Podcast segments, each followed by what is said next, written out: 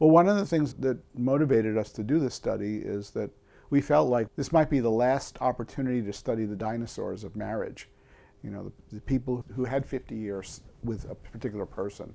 And at the time we started in the 80s, it looked like the divorce rate was going to was reaching 65% in this country. Seven out of 10 marriages ending in divorce.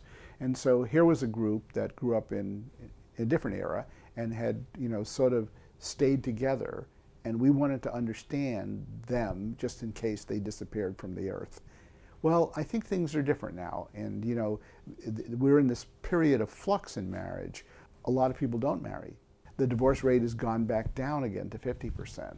I don't know whether the modal marriage for the millennial generation will be, you know, marry once, marry twice, marry three times. But I think the basic biology here, the, beha- the, the relationship between behavior and biology, doesn't require you to be married.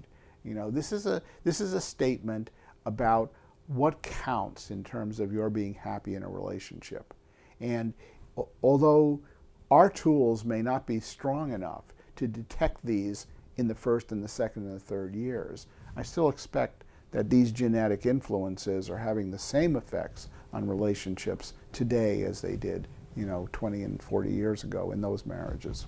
Right, and as you say, uh, with the dinosaurs, I mean, I think that's the joke. You know, people will say about their grandparents, they didn't seem. I mean, they were they stuck together, even though they didn't seem very happy, right. um, yeah. and yet they did. Now that might happen again. You know, we go through these uh, pendular kinds of uh, sociological changes, and for a while it seemed like we were we were in a sort of a casual relationship. People lived together; they didn't marry, but you know, who knows what it's going to be like in the future, and who knows?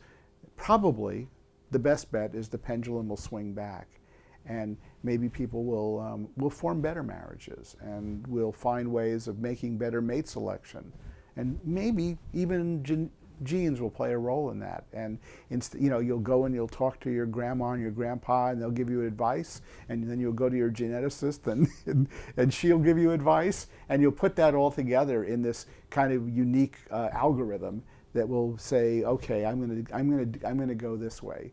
And then uh, if you're smart, you'll listen, and if you're not, you'll say, ah, I know best. I'm just to marry whoever I want to. But I, I don't think human nature is going to get rewrit in, in, our, in any particular, you know, in any short period of time.